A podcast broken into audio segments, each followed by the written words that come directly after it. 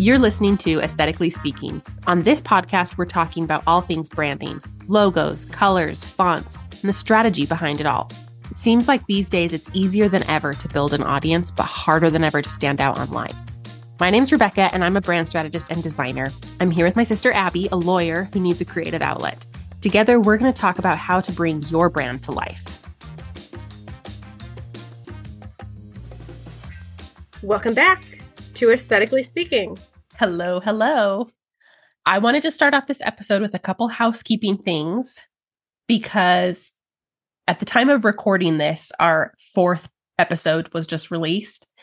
And so I finally like listened to everything and I didn't hate the sound of my own voice as much as I thought I did, but I wanted to like set some goals for our like recording sessions or our podcasting in general because we always want to be improving.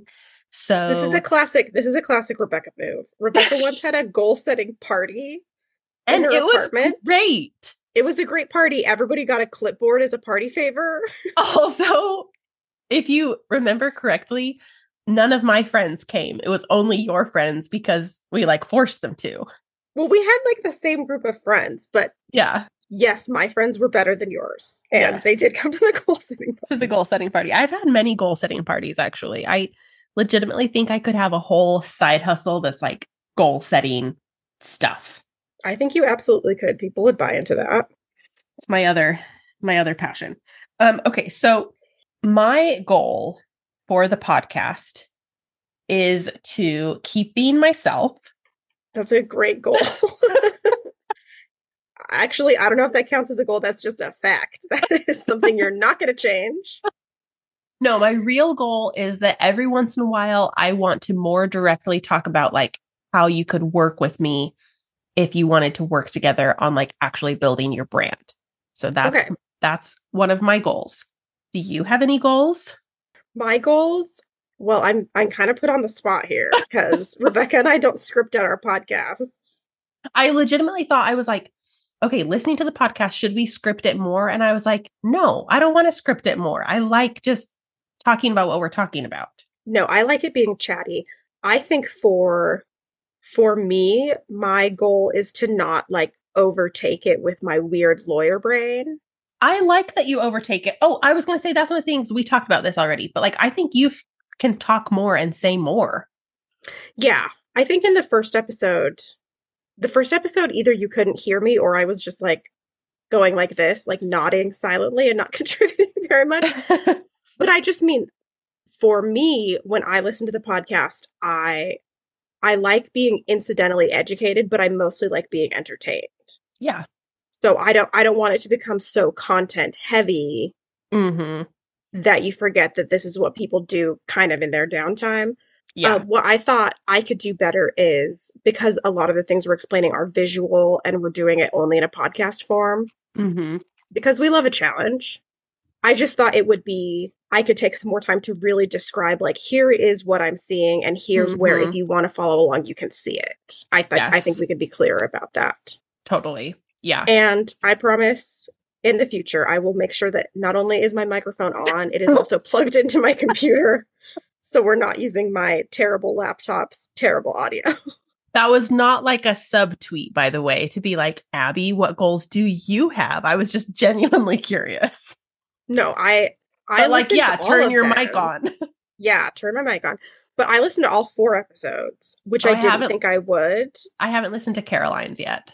I honestly thought like, oh, this podcast will be out in the universe and I'll just never tell anyone that it exists because I'll be so annoyed by my nasally voice. Yep. Yep. And instead, I was like, oh, I would listen to me and Rebecca talk for fun.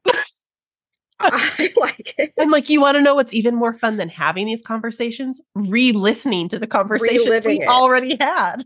Yeah. hmm No, I I genuinely enjoyed listening to it. There were I think there was like a normal level of cringiness that had just happens when you listen to yourself talk and you're like, oh, Yeah. why do I say things that way?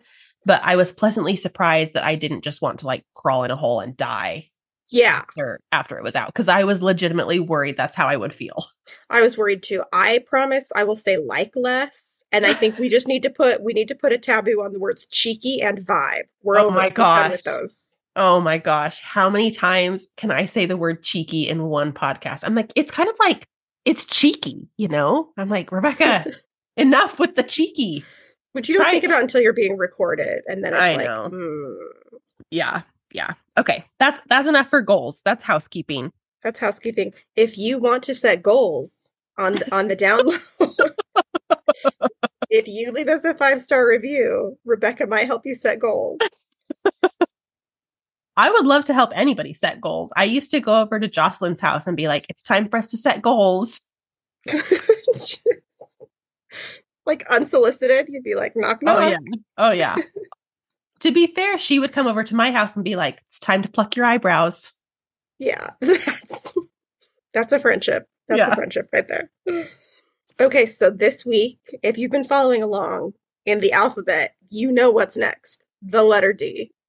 You, I'm just on pins and needles waiting to announce what it is. Oh my gosh. Okay. So this idea, I would like to think of it as a mind meld Truly. because we were talking about our podcast in the family group chat. hmm And our brother Andrew, who actually has not yet seen his brand, I know. Um, side note, I was thinking maybe we should record their reactions. Ooh, that would Like we should have them on the podcast and record it when we show them the brands. Yes, that's a Um, good idea. Anyways, but Andrew said, "Oh, this sounds great. I can't wait to hear what he called the Miss Victory episode." and if you are if you are a longtime fan of the American Girl Empire, you'll know exactly what he's talking about. So this week is D and we're doing D is for doll, the American Girl dolls. the American Girl. Uh, I'm trying to come up with a title that's like High School Musical, the musical, the series. Yeah, American that- Girl dolls, the dolls, the brand, the American Girls, Americans brand, dolls challenge. yes. so I thought to introduce this, we should reveal the dolls that we had as children. Oh my gosh. Okay. And how we maybe what doll did you get and which doll did you wish you got? oh, we all wish we had Samantha. Everybody wanted Samantha. She was rich and an orphan, Yeah. which was like in my world the dream. Like nobody else around to bother you. I so I got Molly, who I did not like. I think literally mom got her for me because she has brown hair and blue eyes. Well, okay, also you have to remember so I'm older than Rebecca. Yeah. So I not to totally take over your intro, but when I turned eight, mom and dad got us American Girl dolls, but they didn't think you were ready. Yes. Well, they so were they got you an off-brand. They got you an off-brand one, and the fingers broke off. one by one. I forgot about the fingers breaking off.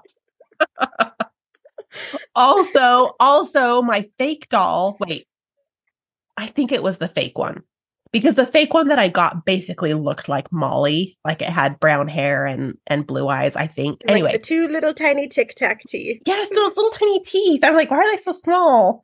Yeah, why can't they smile? But I think it was the fake one. Marissa, our cousin Marissa, convinced me to cut her hair, Oh, that sounds right.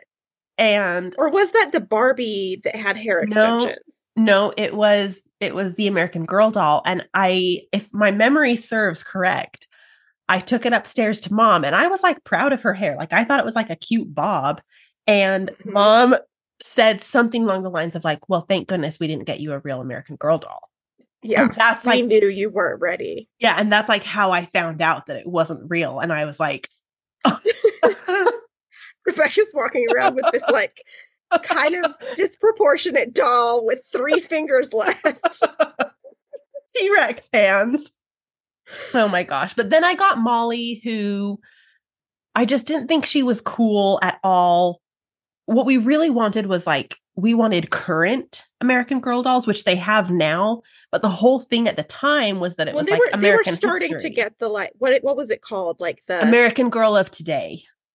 So every year they had like a modern one and then they also started a feature where you like if you were super bougie you could customize the doll so it could have green eyes or there was even one that had curly hair which was like mm-hmm. No, you know we couldn't afford that. We had to do Yeah, our was not- customizing on the myscene.com website. oh how dare you bring that up in this episode Which also my scene was like a ripoff of Bratz. no my scene was like a I thought it was an overlap of Barbie trying to be more like Bratz. Oh, it could be. I thought Bratz I had think it their was own Mattel. thing. Okay, that makes more sense. All I know is that Bratz were cool, but our parents thought they were like They were slutty inappropriate. and- yeah. Yeah. They were like any doll that has eyes that big, slutty, not for you. Okay, so anyway, I so had- yeah, what doll did you get? Yeah, Rebecca had Molly. To be fair, I don't think Molly was intended to be cool. No, But we'll get to that thing. later That's later in the- the episode. That's the thing. None of them were meant to be cool because they were meant to like give you patriotic pride in America's history, Yeah. you know? And I didn't think Molly was cool, but I definitely thought she was cooler than your doll. Yeah, that's fair. Okay, so I had as a child also Rebecca was a brunette and I was Mhm. a blonde. Mhm. And these are like immutable characteristics that are like you couldn't cross over because then who would you be? no, no. Anyway, so because I was blonde as a child, I had Kirsten, which Kirsten was fine, but she had first of all she she had weird hair because she had those little Santa Lucia looped braids that were Mhm. like to me just looked like Princess Leia, like it wasn't cute. yeah. And she was also a pioneer, like she was from Sweden and they crossed the plains and they had a farm in Minnesota. And I was just like, because we were like descended from the Mormon pioneers, there was Mhm. so much pioneer paraphernalia in our lives that I was like, yes. I don't need to be reminded about crossing the plains one more time. I've already played Oregon Trail. yes. I already went on Pioneer Trek. Like I've done my time in this world. Yes. Well, and it's so funny because now as an adult, I'm like, that's such a cool idea. Like, one was an immigrant, one's father was in the Civil War army, like all these things. Uh, But as a kid, They I had, was like, like, Addy talked about the Underground Railroad and escaping from slavery. Like that's right, that's heavy stuff for kids. right. But at the time, I was just like, boo, where's the cute clothes? These are so ugly. Right. Yeah. I was like, I remember I think I asked for Christmas and got the figure skating outfit Oh, yeah, yeah, for yeah. yeah. Kirsten. Uh huh. And she had little fake flimsy figure skates, and I was like, oh my goodness. Yes. I remember our cousin had a wheelchair and a cast. And I thought that well, was first like, of all, we had a cousin who had every American Girl doll and Well, all of the accessories. Yes. So our like I had a single doll and like a few clothes, but she had everything. But I was like especially obsessed with the wheelchair and the cast. And in I don't know if she just bought the set, but in my mind, she had like sent the doll to the American Girl doll hospital and they had like Which they did the- have. Yeah, they ha- it's a legit thing. They have one in Dallas. They have this like the mega store that has everything and you can go pay a zillion dollars. Do they have a lunch you can go to with your doll? Mm-hmm. Yeah, and you can like get your ears pierced with your doll. Oh, that's actually really cute. I know. I actually love it. And Cobb is like, that is the biggest waste of money. He just doesn't know. I'm like, you wouldn't understand. He didn't live through it. Okay, so relevant to this week's challenge, I have come up with a creative brief for the three. Ori- we'll see how far we get. Also, if it gets long and boring, we'll decide how to cut it down. But Yeah. the three original dolls were, interestingly enough, Molly and Mhm. Kirsten Mhm. and our rival Samantha. okay, so what was the time period for? Well, actually, let's just go through it and we'll talk about like We'll the time period it. for each one. And so, Yeah. okay, sorry, explain it more. I interrupted you. Right. So those are the three original, original dolls. And I have imagined that if those people were here today and they approached Rebecca as a client, like what kind of what kind of brand would they want? So Oh, for we'll I start should with my doll. Be so lucky. You should be so lucky to have Samantha Fancy Pants. Seriously. Okay, sorry. Who did you say we're going to do first? I think we'll do Kirsten first. So I had envisioned Kirsten Okay. because she has this like frontier. You have, yeah, you have to read the brief that you wrote. Okay, so I I envisioned her today as a homeschool teacher. So she's living in Minnesota, but she has like a frontier kind of one room schoolhouse philosophy. Mm-hmm. She's So as a that teacher, Montessori doing vibe for sure. Yes, Montessori, lots of outside playtime. Um, she's someone who is like has Swedish heritage. She still celebrates traditional Swedish holidays. So she wants a personal brand that has some Scandi elements, Mhm. meaning Scandinavian, not scandalous. And then probably something that's a little bit crunchy granola feeling because it is so outdoor homeschool. Mhm. Um, and then I thought, as a little homage to the doll, it would be nice to have a braid or a, something that is, you know, entrenched together somewhere in the design. Yes. Oh, I love this. I feel like the brand that I would create for Kirsten would actually be so much cooler than Kirsten really is. But if Kirsten, like you were saying, was a homeschool teacher in Minnesota and she's like got this vibe going, I feel like that would be very appropriate. So the first thing that I thought of is like the Swedish influence, right? Okay. And so IKEA. not IKEA. Um, definitely like blue and yellow, right? But the cool Yeah. thing about like Scandinavian design or Scandinavian like architecture is that it can be kind of minimalist, but Swedish design has like some warmth, like some kind of personable elements to it. Like I almost imagine something that had like little embroidered flowers on it right? Uh-huh. Like there's some like texture and layers in there. So what I kind of imagined is I would do so like let me start with colors. So I would do primary colors, so red, yellow, blue, but I would just make them like a little bit darker and a little bit more muted. So it's less like okay. primary preschool kind of feel and more of like how would you like how would you dye something blue using like a flower or something that you found in nature right Ooh, okay. Like that really like homegrown organic kind of colors so it would be like a dark berry Yeah. red and like a dandelion yellow or like a sunflower yellow and maybe even like a brown in there somewhere just to give it kind of like that crunchy granola kind of vibe. So that's like kind of like the colors that i imagine. Then if i was doing like her logo so let's say that the name of her school was like Kristen's Care Center or something. Not with Kirsten, not Kristen. Kirsten. Kirsten. Sorry. I, oh, Kirsten. if it makes you feel any better, I don't know the difference between those two names. So, but I would least it not. Kirsten. It wa- oh, go ahead. Oh, I was just gonna say, I think I don't know Swedish, but I wonder if in actual Swedish it would have been like with a J. I think so too. And here's the thing. I think And then the Pleasant Company was like, no, no, no. Too confusing. Like we can't do that. Little that. children. Yeah. Yeah. And the funny thing is, like, I like Kirsten so much better. I feel like that key has just like a sweeter sound to it than And the Kristen. Chris. Yeah, it's a harsher sound. It also doesn't have Chris in the beginning, which just makes me think for a second that it's a boy's name. Yeah, yeah, yeah. This is slightly off topic, but I read this study, research, whatever you want to call it, where they had participants look at two objects and they were told that they had to name them. They had to choose a name, basically. You've maybe heard of this, but that one of the I think I heard about this on the Baby Name podcast. Okay, probably. So one of the names was like Baluba, and the other Uh-huh. name was Takiti or Takete or something like that. And one of the objects was really round and bubbly, and the other object was really sharp and jagged. And Interesting. by and large, like what would you do? Which object would you use which name for?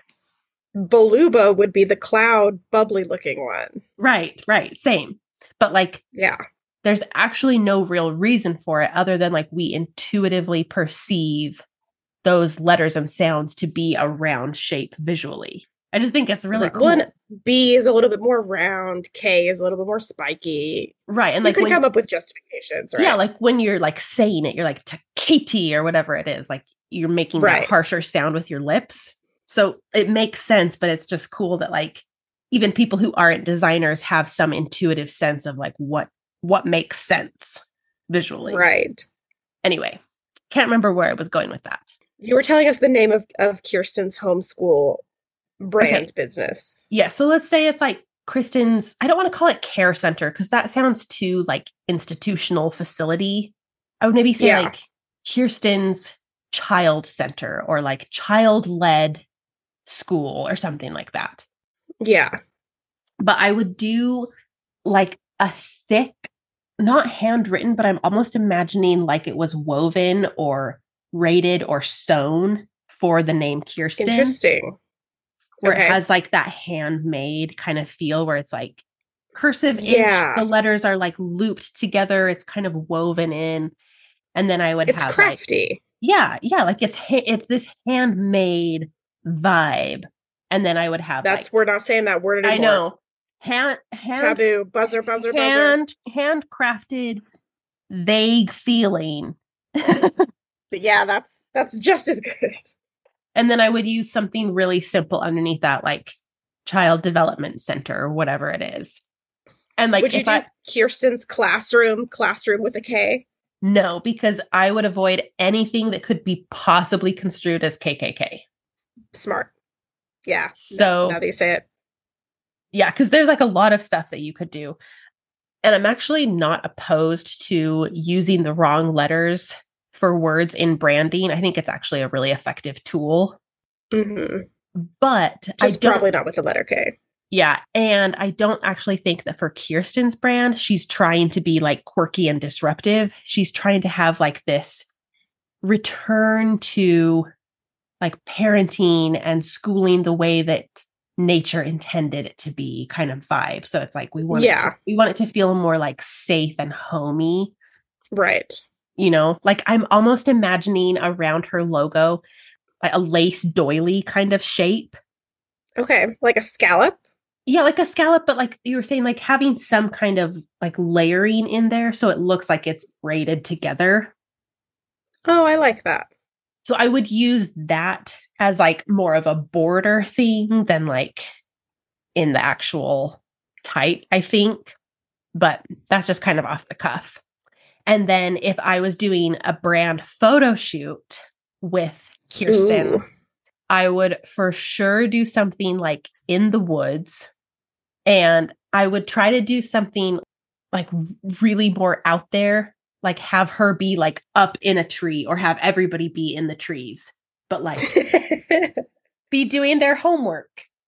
You know what I mean? I also I know that this is not the way that people do school anymore, but when somebody says they're a homeschool teacher or that they're doing a Montessori, I just imagine everybody is like writing with chalk on a piece of slate. yeah. that is what I envision. Yeah. I would also love like a portrait shot of her in like her normal modern clothes, but like holding a little baby field mouse. Oh, Just like, you know, like something that's like that like I'm I'm a real like down to earth teacher. Yes. For sure would not be her like in a traditional classroom with an iPad kind of thing. Yeah. That's so funny. I feel like I've already done a brand photo shoot with Kirsten because I do have a photo of me and my doll wearing the same outfit. Oh my gosh, same. Our mom made us take our American Girl dolls to school with us for picture day and do It was it was like a Pictures with picture. them. day. It wasn't the one with the blue cloud background where everybody looks the same. No, it was I think they said to bring a prop. I don't remember anybody else actually bringing a prop, but I can see that like maybe being a thing. Maybe. I honestly don't remember. I just remember one of us, and I don't know. I honestly don't know if it was me or you. It was me. I know what you're gonna I know what you're talking about, and it was me. you were supposed to wear the coat to match the doll. Either you needed to wear the coat or you didn't need to wear the coat, but you did the wrong thing, so you didn't match the doll and you had to do it again. I'll tell you what it was. so Molly had like this petticoat, right? It was like a blue petticoat with like the Peter Pan collar.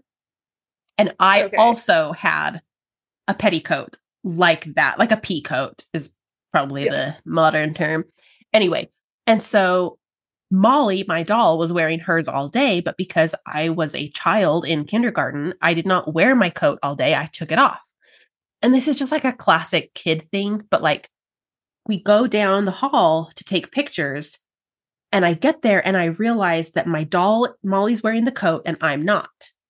And I don't know why, but instead of just saying, I forgot my coat that I'm supposed to wear in the picture, can I go back to the classroom and get it? I was like, I can't go back. There's nothing we can do. And so I was like, well, it's like I know that my mom wants us to be the same. So I was like, it's easy. I'll just take off her coat. No worries. Problem solved. Like, got it. So she's wearing some weird outfit and I'm wearing some totally different weird outfit. But you want to know the really funny thing is that we both have side ponytails. You know how that was a thing to like wrap your hair all the way over from All one side to like stick straight out your head on the side like a Yeah. freaking faucet.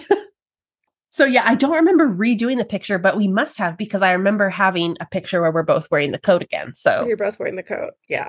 oh my gosh. Yeah, that was Ooh, That is such a kid thing to be like, they said to go and I went and now I can't there's nothing I can do. The adults have spoken. Right. And I was such I mean, I still am, but I was such a rule follower. They said we had to stay here, so we have to stay here. Like Yeah. I remember telling mom and her being like, tell your teacher that you forgot your coat and you need to go back and get it. And I was just like, she said we couldn't. You know, your brain just like doesn't think that way. Yeah. Like it wasn't my turn to talk. Yeah. It also never would have occurred to me to like ask if I could call my mom from the school. Yeah. I never did that. Now I also feel like everybody has a cell phone, but I like I wouldn't have known that they had the ability to call my mom. Right. Right. Yeah. Like other people would call and be like, I forgot my homework. And it just like didn't occur to me. Yeah. Yeah, so weird. Super weird. Okay. Do you feel like there's anything missing from Kirsten's brand? I feel like we've got the brand photo shoot. I can see in my mind the little little field mouse. I've generally got the colors. Yeah. I feel like I would really lean into not just like the crunchy, I'm a homeschooler, I'm a natural kind of person, but I would really lean into like why homeschooling is important in this way. Like, why is it important that kids don't go to school and sit at a desk all day? Why is it Yeah. important for them to be home? What can they learn better because of that? Like, in terms of messaging, that's kind of how I would lean into that. So it's not just like, hey, I like, I really like nature. And so that's what I'm doing for my kids. It's like, actually, it's better for them to experience it this way because of these things. Yeah, that's a good point. Okay, are we ready to talk about Samantha? Oh, yes. Samantha. So in the American Girl doll world, Mm as we mentioned, Samantha was a rich orphan who lived with her grandmother hmm. Mm hmm. in this big fancy house. I think it was supposed to be like Victorian. Yeah, that's kind of the vibe that I got.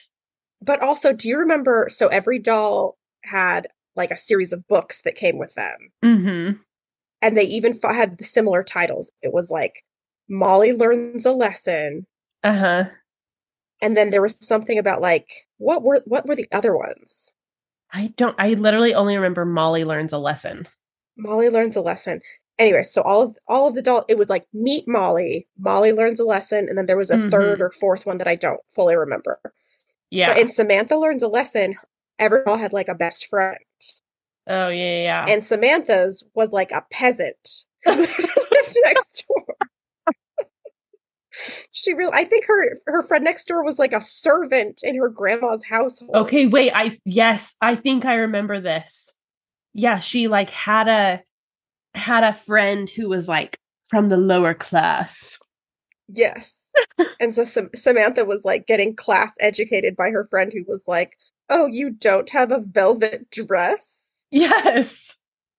I also have a memory of Samantha having a carriage. I don't know if that's an accurate memory or not I feel like that's plausible. because Felicity was like horse girl, Yeah, Felicity had some horses. But Samantha I feel like had a horse-drawn carriage. And so I was like, "Oh, yeah. must be more horses, more money." even fancier. Yeah. So I envisioned in today's equivalent, Mhm. maybe Samantha's still an orphan, but I just definitely think I think she's definitely a nepo baby. Oh yeah. And I think she's probably like she's an Instagram model who wants to actually be a fashion model. One thousand percent. If any of the American girls were going to be Instagram influencers, it would be Samantha. It would be Samantha. Yeah, because I honestly don't remember anything about her except she was like rich and had pretty clothes. Oh yeah. I here's the thing. I feel like they really pushed this narrative of like Samantha is an orphan, boo hoo, but she's rich and beautiful. And it's like Molly has a family, yay, but she's kind of ugly because she has glasses. Hmm. like, I honestly remember nothing about Kirsten because I've blocked it out. it was just like they were stereotyping them so hard that like they were just like, okay, this one can be pretty, but she'll have to be an orphan. It was like, draw a good thing out of a hat, draw a bad thing out of a hat. Yes. You know? Yeah. Because I also, maybe this is just me growing up not feeling like I had money. I remember thinking, like, oh, Samantha's rich. She's probably a brat. Even yeah, though, but I was also like, but I want to be that. But I, yeah. but maybe that could be me one day. but yeah, so the other thing that the most striking visual detail from the Samantha canon to me is she had this green velvet. dress. There was velvet, there was some taffeta, and it just seemed very luxe. So mm-hmm. I I envision her in these like dark, moody colors, mm-hmm. some textiles, and especially if she's going into a fashion oriented world. Oh, yeah. I yeah. think something talking about fabric, I think could work for her brand. 100%. In my mind, Samantha and The Little Princess by Frances Hodgson Burnett, I think is her name. Those are like yeah. mm-hmm. the same person because they describe yeah. her as like she has like this dark wavy hair and like porcelain skin and bright green eyes and she's an orphan but like actually she's low key loaded. Yes. The dream. Yes. None of the constraints of having parents all of the resources. Yes exactly. So i like picture them seriously the same. Like i have this image in my like mind the same time period. That must have been like one of the go-to tropes of that time. Yeah, I mean that checks out for Victorian liter- literature. It was like chimney sweeps, orphans, little yes. match girls. yes, isn't it so funny? Like, who do you even know these? days? who do you know that's an orphan? Who do you know that's an orphan? but like, that's just not even a story that we write anymore because it's like just not relevant.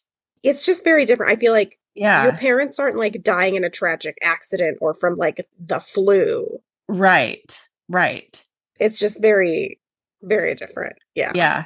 I have this image. So, okay. So I would do something for Samantha with the velvet. I have this image in my mind of Samantha's hair where it's like long dark locks, but then she has kind of the front pulled back and there's like a dainty velvet green ribbon that like kind of cascades down either side, right? Like, oh. So I would use like a ribbon or a bow somewhere in her like logo. Because I do be, feel like she had a bow in one of her outfits that was significant. She totally did. Like some kind of like, and it would be like this super feminine icon where it's like wavy and kind of like going down by the side where it's like Samantha. But I would also keep it kind of like understated a little bit more like Kate Spade vibes in terms of like what the actual type would look like. Okay. So it would have like some kind of like very simple bow icon, but like the name would be pretty like clean and classic. Can you see that? I'm like picturing okay, it. I like, can see it. Here's I imagine this like she would open up. I'm going so down this rabbit hole.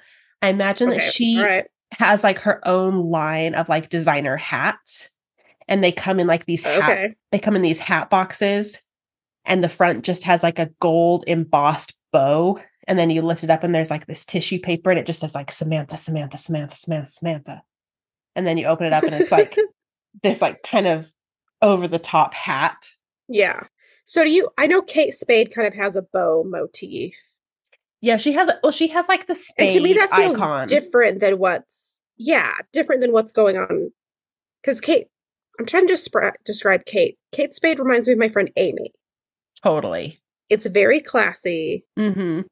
There's like a whimsicalness to it and a little bit of not youthfulness, but like you know what I'm trying to say that I'm not articulating well. Like yeah. polka dots are classic, but there's also something that's like very feminine and a little bit young about them. Yes. So the like the way that I would differentiate Kate Spade is kind of high contrast right? Where it's like they have yes. hot, they have hot pink and black.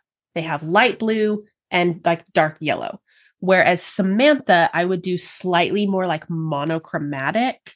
So it's lower contrast, okay. but also just a little bit moodier. So the bow wouldn't be like this perfectly equal symmetrical icon. It would be a little bit more hand drawn, like have an organic wave to it. Okay. And then, like, I imagine her font as I don't want to say a retro style, but like something a little bit more calligraphy esque, Okay. where it has like some thicks and some thins, and there's like a little bit of movement to it.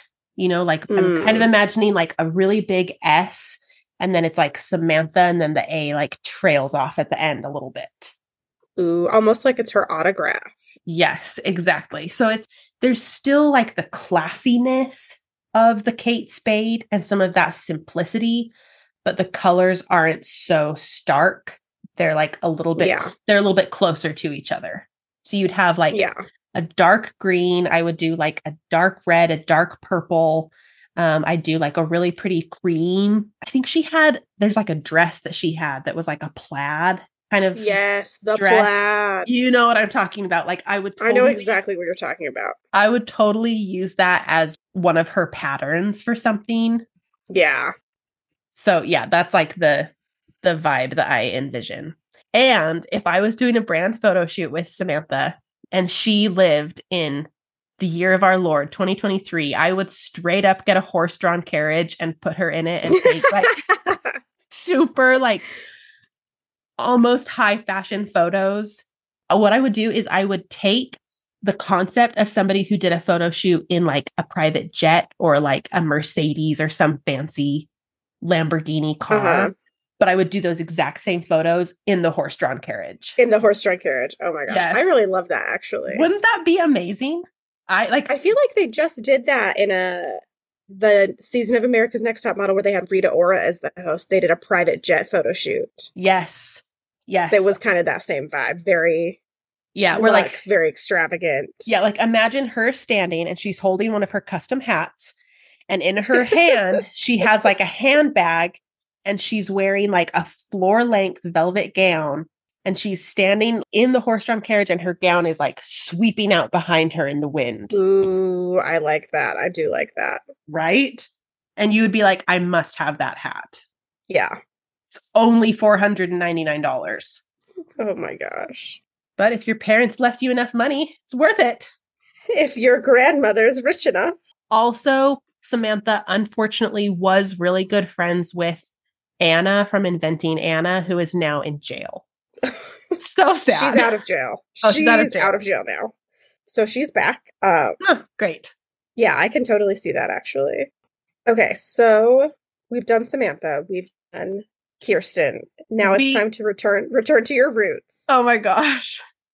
So Molly, some some backstory about Molly is that she tries out for like a school pa- so first of all, backing up, Molly is the wartime girl. So They talk about rations, they talk about like Mhm. saving scrap metal. She has a victory garden. hmm Molly then- is like the wannabe version of Little Women. But Little Women is Civil War and Molly is World War II. But yes. Oh, she's World War II. I've been saying Civil War this whole time. I meant World War II. Yeah, she's you meant World War II. I know what you meant. Yeah. Yeah. Yeah. I know So my in- Molly. Yeah, you better. I also I remember the Molly books way better than the Kirsten books. I literally I think we- because Molly think- was the most modern up until they had the girls of today. yes, at the time I was like, at least I didn't get Kirsten. At least Molly has running water. But okay, so they have this school pageant and Molly tries out to be Miss Victory. hmm So I liked kind of this Americana aspect for Molly. And then Mhm. also, Miss Victory was just like a really important cultural moment for me and Rebecca because, because we also had the computer game where you could write your own play based on Okay. the American Girl. Okay, wait, wait, wait. If you are listening to this and you have somehow the American Girl CD ROM game, will you please contact me and I will pay you cash money for it so that Abby and I can relive our childhood? Because somehow our mom got rid of it or our computer crashed or something. And I mean, I would love to get our original plays back, but I would just love to write one of those plays again. Our original plays. So, okay, so this, the CD ROM was not just like a normal Oh, yeah, yeah. We a normal what like it is. explore the world of the American Girls. It was so that you could write a script and the American Girl characters would perform a play. Yes. So for like for Windows 95, it was pretty Mhm. sophisticated because it, you could give them stage directions and these little icons would move across Mhm. and you could coordinate the movement and then in theory it was designed so that you could record your voice performing these plays in the world of the American Girls. yeah. Well, our computer never worked and we never had a microphone. You think we ever had a microphone with that computer? No way. So instead, there was a mechanism to do the Windows 95 equivalent of Siri's voice. Which was really didn't have- bad. It was really bad and it didn't have any in- intuitive, it didn't have any intuition at all. So if you Yes. typed, hmm, HMM, it would just say, HMMMMM in this totally robotic Well, voice. and it's so funny because it couldn't like there were some words that it just couldn't say like hmm right where we had spelled it like h m m m m. But then other times there would be regular english words that it just couldn't say correctly. Like we had one of our characters ricky say you guys are nuts like squirrels one of abby's lines. She would later become an english major everybody. But the computer read it as you guys are nuts like squirrels also, if you put, if you had a title, if there was a period anywhere in the sentence, either a dot dot dot or like Mrs. or Mister, it would take a really long Oh. pregnant pause. yes So one of the characters in Molly's role was named Mrs. Gilford, G I L F O R D. hmm So Rebecca and I wrote. A, we wrote a murder mystery. and this you guys we spent probably days writing this. Like it was a three act play. It was a who done it and then it turned out at the very end that it was you know i think and i don't know who she was in the books but in our mind she was like the lunch lady.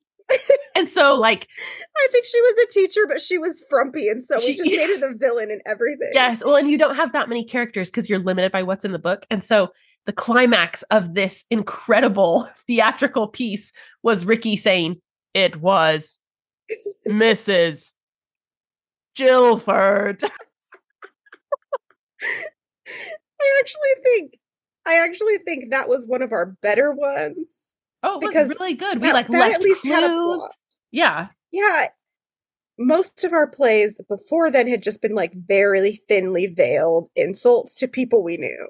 Oh yeah. Or like I feel like a lot of our games growing up were some version of Cinderella. Yeah. Oh, Molly wants to go to the school dance, but she can't. Well, she got a pretty dress and now she's going to go and she's going to be the prettiest one there. Yeah. It was a lot of like Cinderella Princess Diaries. Yes. Yes. I we do were- think I had a parent trap one because that was Yes. really The- iconic to me. the funniest thing was playing Barbies, which Abby and I also did for way too long. Whenever we would have like the main character show up at the dance, not only did she have the prettiest dress, but like she would also like dance.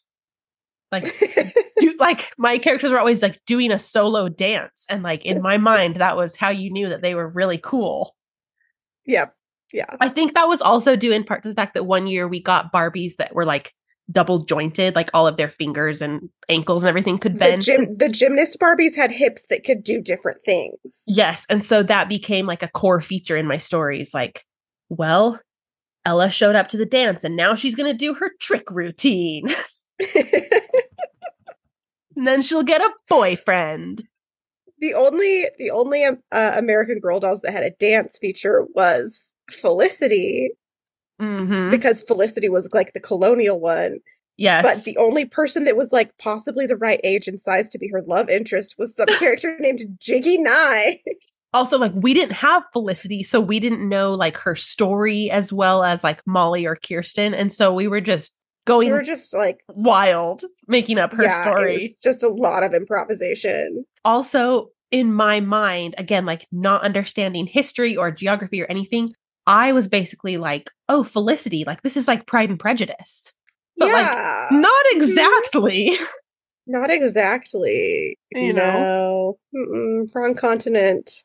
Yeah, but it's like, oh, there's a ballroom and she's wearing a, a long dress. Yeah. must be Pride and Prejudice. right like in my mind those were like basically the same thing i didn't understand the difference anyway what should we say is like molly's like business for her brand. So what I envisioned for Molly, she's like a little bit nerdy. She wasn't necessarily cool in high school. The only the only possible conclusion is that she's now running for public office. Oh, jeez.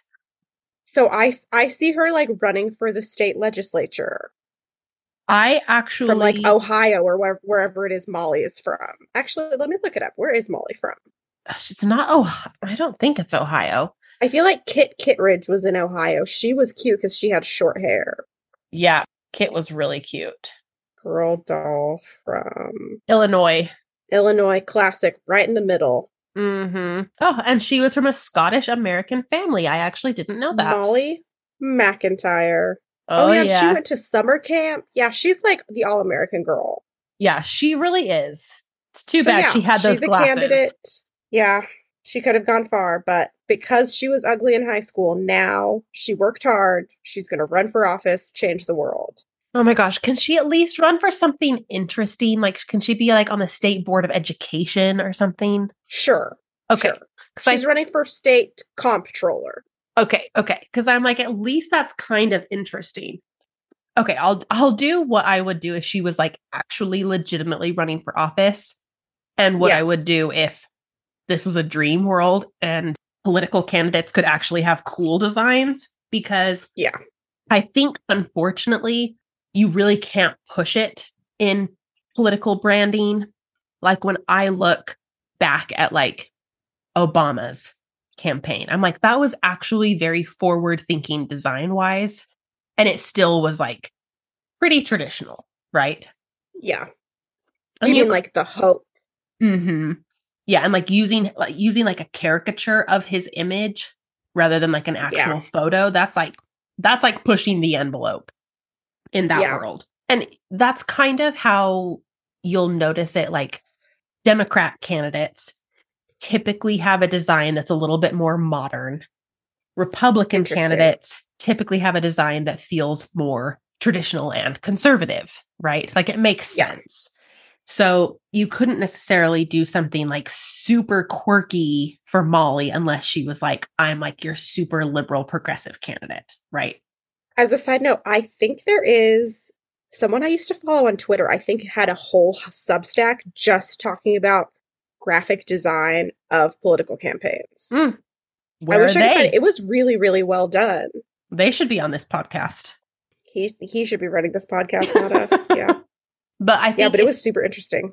Oh, it's fascinating. So let's say that like I'm legitimately helping Molly run for office. I would do something very, very simple and I would make her name like the most recognizable thing on those posters. It would just be everywhere like Uh-huh. Molly, Molly, Molly, like huge, huge, huge. That would be like her visual recognition. And I'd probably do some like stars and a like little overarching thing and have like McIntyre. Like the Miss Victory crown and how it had stars in it. Exactly. Exactly. But I wouldn't really do anything when you're running for office, you're relying more on repetition than being like super unique. Yeah. Again, especially in like local or state politics, it's really like have people seen your name? Do they know who you are? Do they have a vague idea of what things you like- do? If you have elected judges, sometimes there's so many names that it's just Mhm. like, okay, who do I remember? What name Right. sounds sounds better? Right. People vote for all kinds of emotional, personal reasons that have nothing to do with your actual qualifications. Yes. And if I if she had a specific political party, I would probably go a little bit more interesting on those icons. Like I wouldn't use the standard donkey or elephant icon just as a way of making it more visually appealing. yeah. It's like that's where I would push the envelope for her more than like in the actual design of it. I think if Would you push the colors at all or would you stick to the classic red, white, and blue? honestly, even in my dream world, I wouldn't push the colors because for Molly, they're like so appropriate. Yeah. Like she is such an American girl. I would love to do something with like a little bit of silver in there because I feel Ooh, like okay. I'm imagining like the silver rim of her glasses and also the silver of like an award that her dad won in the war. bringing in some of Mhm. that like old, this is like, she's like, I have this lived experience. I know what I'm talking about. Like, I've been through this, kind of bringing in like that old vibe more than like, I'm a super young, hip Miss Victory. I'm the Miss Victory Yeah. who really gets it, you know? Yeah. And then I would do something, I would still make her name the focus because I think like the word Molly is so iconic. But Yeah. maybe instead of doing it in all caps, I would find a really warm feeling serif font. And mm. when I'm saying like a warm feeling serif font, when you have a font that has like those little edges that are serifs, right? If you have edges that are like really pointy and dramatic, that feels a little bit more like editorial. It can feel more high end. It can also feel a little bit cold, like not as Yeah. personal. But if you have a font where there's like more soft contrast, you can still have like the thicks and thins, but it's just a little bit rounder. That feels like a little bit more friendly. So I'd find something kind of in that like friendly zone and do Okay. Molly. And then I would have the Y swish around, right? Like Okay. more more signature esque, and then I would put like McIntyre underneath that. Okay. If we So in your dream world where you're not bound by convention at all, what's your dream what is your dream for American political advertising? yeah, it's so hard because like it just feels so off, even for somebody like me, where I'm like like to experiment with things. I'm like, it just feels so weird to have a political campaign that is purple or like yeah. green. It's like what are you trying to say? yeah, Do you not love the flag? Right. But yeah, for Molly, I would like I would still do red, white, and blue, honestly. And I would do like those classic stars. I would definitely tell her to stop wearing her hair in braids because that's hurting her image for sure. That's a Kirsten's brand. Stay in your lane, Molly. oh my gosh. I'd be like, hey, like, how long have you had the bangs? You ever thought about doing something different? And I would probably like I'm thinking now like so so like what I was describing with the warm serif font, that would be like my dream world. If I was doing it for real, I would just do like Molly block letters, super Yeah. big, nothing fancy. But I'm trying to think like what I would do for Molly if I was doing a photo shoot for her yeah. because on the one hand, I'm like, Molly, let's get you into a power suit. Let's do it, you know? But at the same time, I'm like, no, let's dress her up like the Statue of Liberty and take her oh. and take her to like the town square and like take a photo. I envision her dressed up as like I'm just a Bill from Schoolhouse Rock. I like that. But your idea is a little bit more visually appealing. That's why you're the expert. I'm kind of imagining like a cross between the Statue of Liberty and the is it Columbia Pictures that has like the Statue Yeah. of Liberty lady, like kind of Yeah. that vibe. Yeah, Lady Justice a little bit. Yes. Yes, a little bit like that.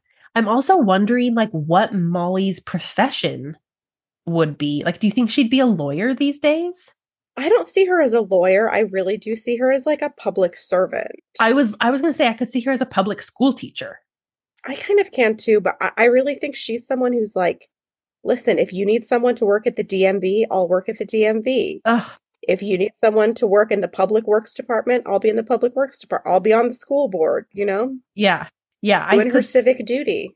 yeah, I could see her like maybe she was like a public school teacher and then she worked for the school district and like she saw all of the problems that were happening in our schools and she decided like somebody's got to do something about this and it's going to be me and now she's running for office and she's out there every week like keeping her city beautiful.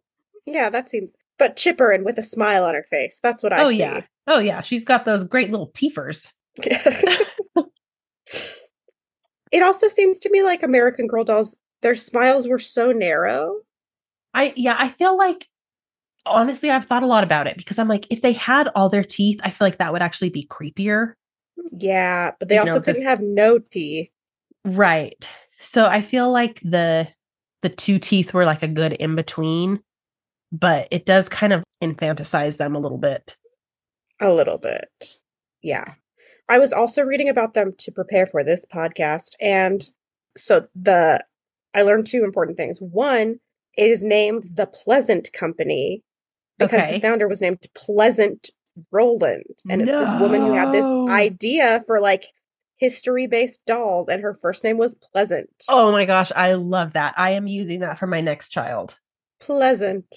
Pleasant. Pleasant I love that. Isn't that nice? Also, like and then the other I guess I, assumed that they were made by a woman, but I didn't actually know that. So that like gives me so much I ass- pride.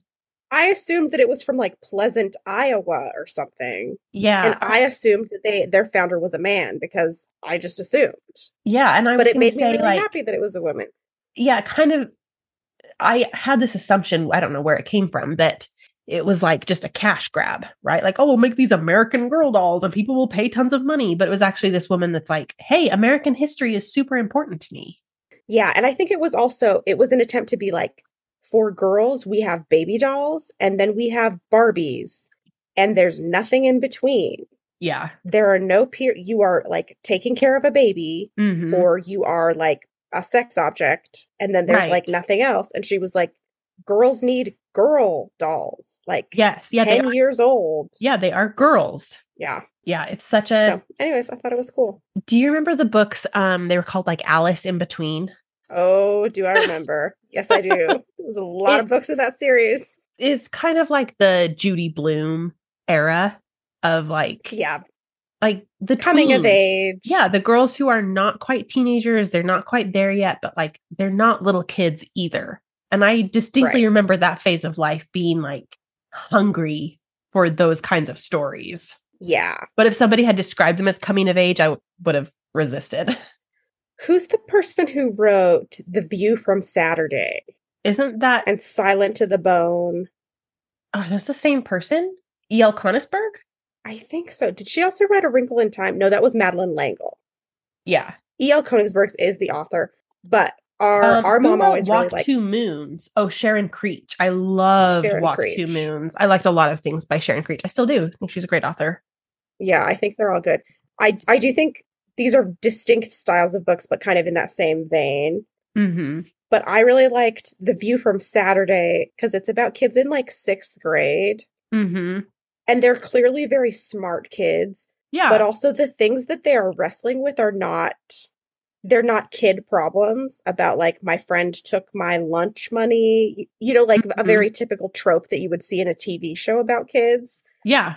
they're wrestling really with like identity issues Yeah. and transition and Mhm. parental disputes one of them has some issues with racism and it's like Yeah. it, it doesn't seem like it's a, a didactic or cloying kind of thing. It, it was really like, here is, I respect children enough to know that they have serious problems and want to be treated seriously. Yes. I felt that way about Sharon Creech when I read Walk Two Moons. She basically is on this journey to find herself after her mom died, and she can't really accept the fact that her mom died. And I, I read it in the way that the back cover was written and the way that the story was written. It was not super clear to me as a young reader that her mom was dead until you get to the very end. Yes. Which I think might have been intentional. Like, Yeah. sorry if we're spoiling it for you. It's still a book worth reading. Yeah. But yeah, they, it says on the back, like she is like finding her mother or searching for her mother or something. And so I had the same Yeah. thing where I was like, oh, wait, her mom was dead. And like she knew that her mom was dead. right.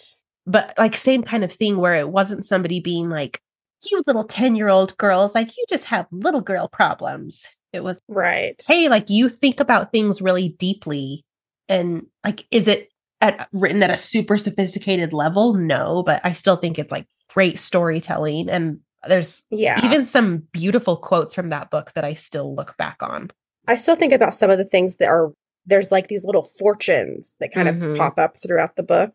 yeah And some of those little phrases I think about quite a bit. Uh-huh. It was also such a good introduction to literary devices because she me Yeah. this is like so random that I remember this, but she has a friend Phoebe whose mom yes.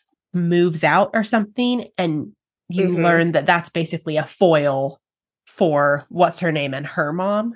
When she even shares like the very first anecdote is about there's a wall in their house and they tear it down and there's a fireplace behind it. Yes. And she says that's like Phoebe's story is the frame for my story, basically. Yes. Yes, exactly. Which like that's such a complex thing to say that the real story is about me, but I'm framing it in terms of Phoebe's story. Exactly. Yeah, like this Exactly. is very adult stuff for kids. Yeah, but I like I really appreciated it. And even though I didn't necessarily understand it on that level the first time I read it, like I liked it for the story and I felt some sense of there's something in here that's like speaking truth to my experience Yeah. too, which I really liked. Yeah. I felt that. This is the last book that I'll mention, then we'll return to, you know, our initial purpose. But I, fe- I felt like that about Holes, where it Oh, like it's going back and loved forth in Holes. time. hmm It's the story of his great great, you know, his no good, dirty, rotten pig stealing Pig stealing great grandfather. And then there's Kissin' Kate Barlow, and then there's also him.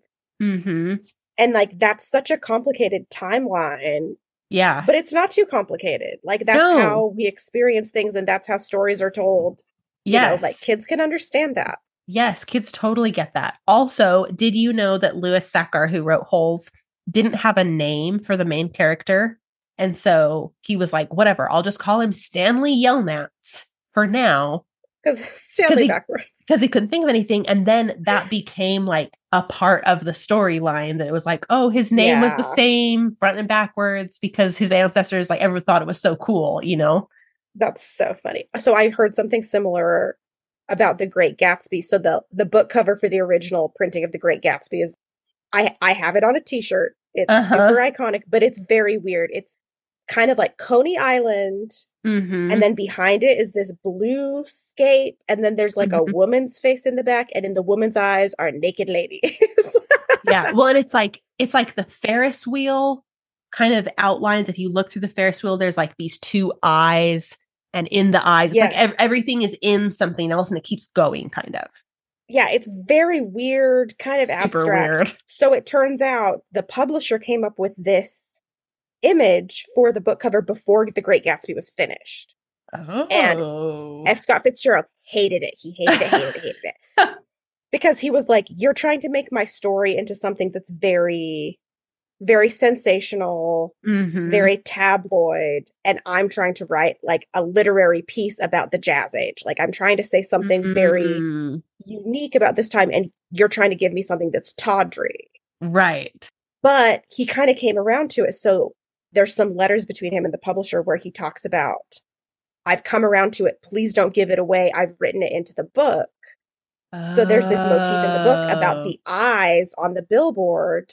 I love that. I And love. so like in the in the real book, it's like an optometrist with glasses. And Uh-huh. it's kind of this metaphor for like the eyes of God watching these people make mistakes and mess in each other's lives. right. but it came from this book cover. I just thought that was a really cool collaborative effort between like the artist and the writer coming together to make something that like the whole is more than the sum of its parts, right? Yes, I love that. Okay, not to make everything about me, but I feel like that's actually very similar to my design process.